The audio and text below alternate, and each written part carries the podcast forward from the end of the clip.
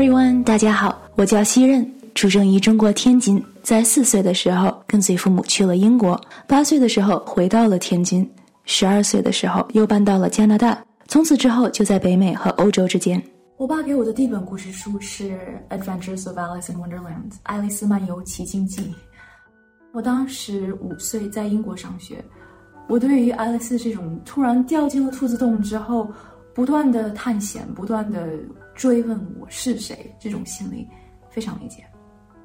文化鸿沟 （the culture gap） 就像这个兔子洞一样，掉进去了，你才会意识到它不仅仅是一个 gap，它是一个非常疯狂的一个深渊，然后它会把你 drop 到一个身份和价值观会经常互相冲突的这么一个战场。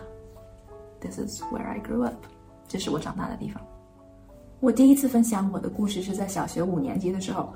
当时是作文竞赛，我是被语文老师点名去的，这对我来说已经是很大的一个 big deal，因为当时语文课是我最弱的一门课，所以在所有列出来的题目当中，我唯一能够写的一个话题就是我的故事，因为无论我写的是什么，应该都错不了。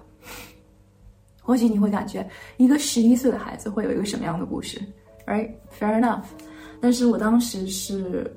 学校里唯一一个从国外回到中国的中国孩子，入学考试没有及格，所以我从三年级降到了二年级。当时身边的所有人都觉得我很奇怪，从我穿的衣服啊，到我带装文具的笔袋儿，有对我好奇欢迎我的同学，也有叫我叛徒的，因为我当时是从英国回去的。当时老师也跟我家长有讲说，我读课文就跟外国人说话一样。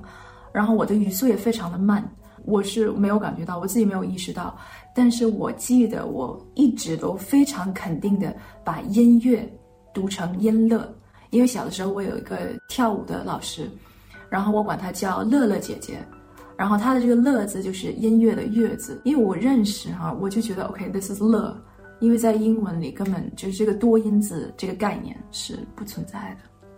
尽管我当时只有十一岁，我已经开始察觉到了，察觉和感觉到了文化和文化之间的这种巨大的差别，在沟通上造成的种种障碍、困难，闹出的笑话和误解。我把这一切都写在了这个作文竞赛的纸上，响铃的时候如释重负，所以万万没有想到，我写的作文会得一等奖。在获奖之后，学校要求我通过学校的广播系统 来跟全校分享我的这篇作文。那是我第一次意识到，就是从非常简单的分享一些非常真实的所见所闻，我就已经在 translate culture，在翻译文化，而且更重要的就是让我意识到，我的这些故事能够让大人们看到一些他们。之前设想不到、想象不出来，或者是觉得不可能的一些事情，但是这都是非常真的另外的一种生活方式。我是从二年级就开始熬夜写作业练字，然后语文成绩从不及格到全校第一。我十二岁的时候，就是在中文越来越好的时候，我家搬到了加拿大。语文和英语课之间最大的差距有两个，就是在中国上学的时候，上语文课。背的东西好多，在西方几乎没有，没有说背诵这个概念。第二点就是，在中国学的诗很多，背的诗很多，哪怕标点符号、古诗古文、标点符号都会背，但是从来没有要求过写诗。但是在西方，在英语课上，我们有 poetry assignment，写诗，所以我总会很头大，不知道怎么样去写，而总是觉得作诗是一个很。李白才可以做的事情，so poetry assignment 一开始对我来说很头大。在中国上了几年的学之后，到了加拿大，感觉其实又像掉进了另外一个兔子洞。然后当时也是跟家人吵得不停，所以我就把我所有的 feelings 放到了 poetry 里面。然后因为感受到很多，写的很多，所以在十五岁的时候。我那年投稿投学校的 poetry competition，然后得了第一。后来呢，得到了市里的 poetry competition 的第一，然后是 school board 啊的 competition 也有赢。在上高中的这几年里，无论我在哪里投稿，我都会得奖。所以在多伦多的文艺圈里也开始小有名气，在很多的文艺节都会被邀请以 featured youth poet 特邀青年诗人的身份去参与这些活动。我向来都是一个敢说话、有想法的人，所以我非常深刻的能够体验到不同文化对这种人 的不同的待遇。在西方，他们普遍都会喜欢非常有想法的人，因为他们认为这是一种 leadership quality，一种领导能力。从学校开始，我们就会被训练一定要有 critical thinking，有批判性思考的能力是非常关键的。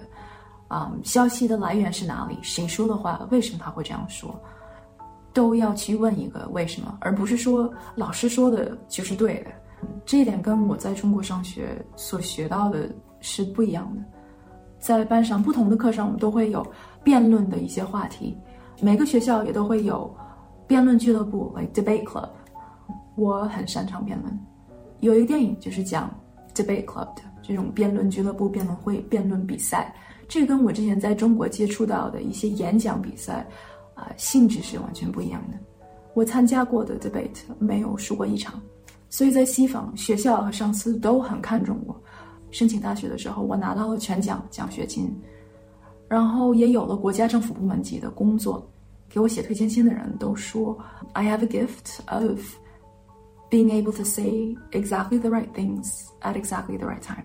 就是我有一种能够在正确的时候说正确的话的这种天赋。So of course，当时我是在 diplomacy 的 career path 上，外交。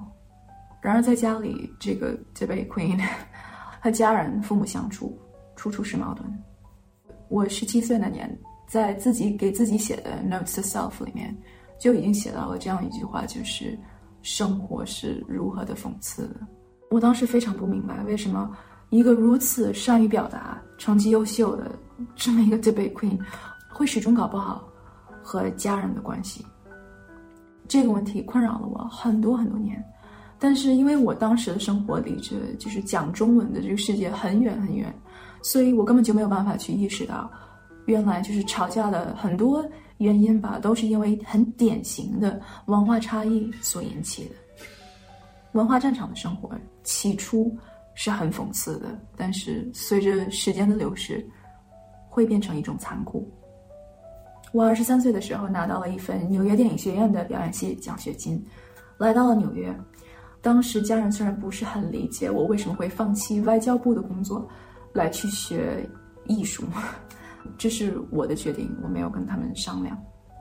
在情绪比较低落的时候，我依然坚持写作，然后我的作品发表在《Elephant Journal》大象杂志的 VIP 专栏里。我的作品都是围绕着同一个主题：Human Connection and the Digital Age，在数字时代的人与人之间的关系。最受欢迎的一些精选也被翻译成了西班牙语。西班牙语而不是中文，就这一点其实就说明了很多。因为在拉丁文化里面，他们把家真的放到了第一位，而在我所接触到的中文语言环境里面，生活里的重点并不是在家上，而是在工作上，在我们所能够做出的贡献上。所以这个是很不一样的。其次一点就是，其实这一点很重要。看我作品的人，给我留言的人，他们都是西方人。所以不可能会给我一些中式思维的影响，或者是中式思维的一些考虑反馈。那没有这种中式思维的考虑和反馈的话，其实我是在这个兔子洞里越掉越深。直到有一天，我在找工作的时候看到了一个 casting notice，长江剧院在找演员演《西太后》这部戏。当时我试镜的角色是珍妃。然后我是以他的这个角色，以他的身份，自己写了一篇独白 monologue，这就是我的 audition。因为这个 monologue 是自己写的，反正他们肯定觉得写的还 OK，所以最后最终演珍妃的人是我。几年下来与长江的合作的确让我找到一种归属感，但是后来我才意识到，其实，在更大的这个 Asian American。美国亚裔的世界里，他们占据的这个领域其实还是更美国化的 Asian America，而不是更亚洲化的 Asian America。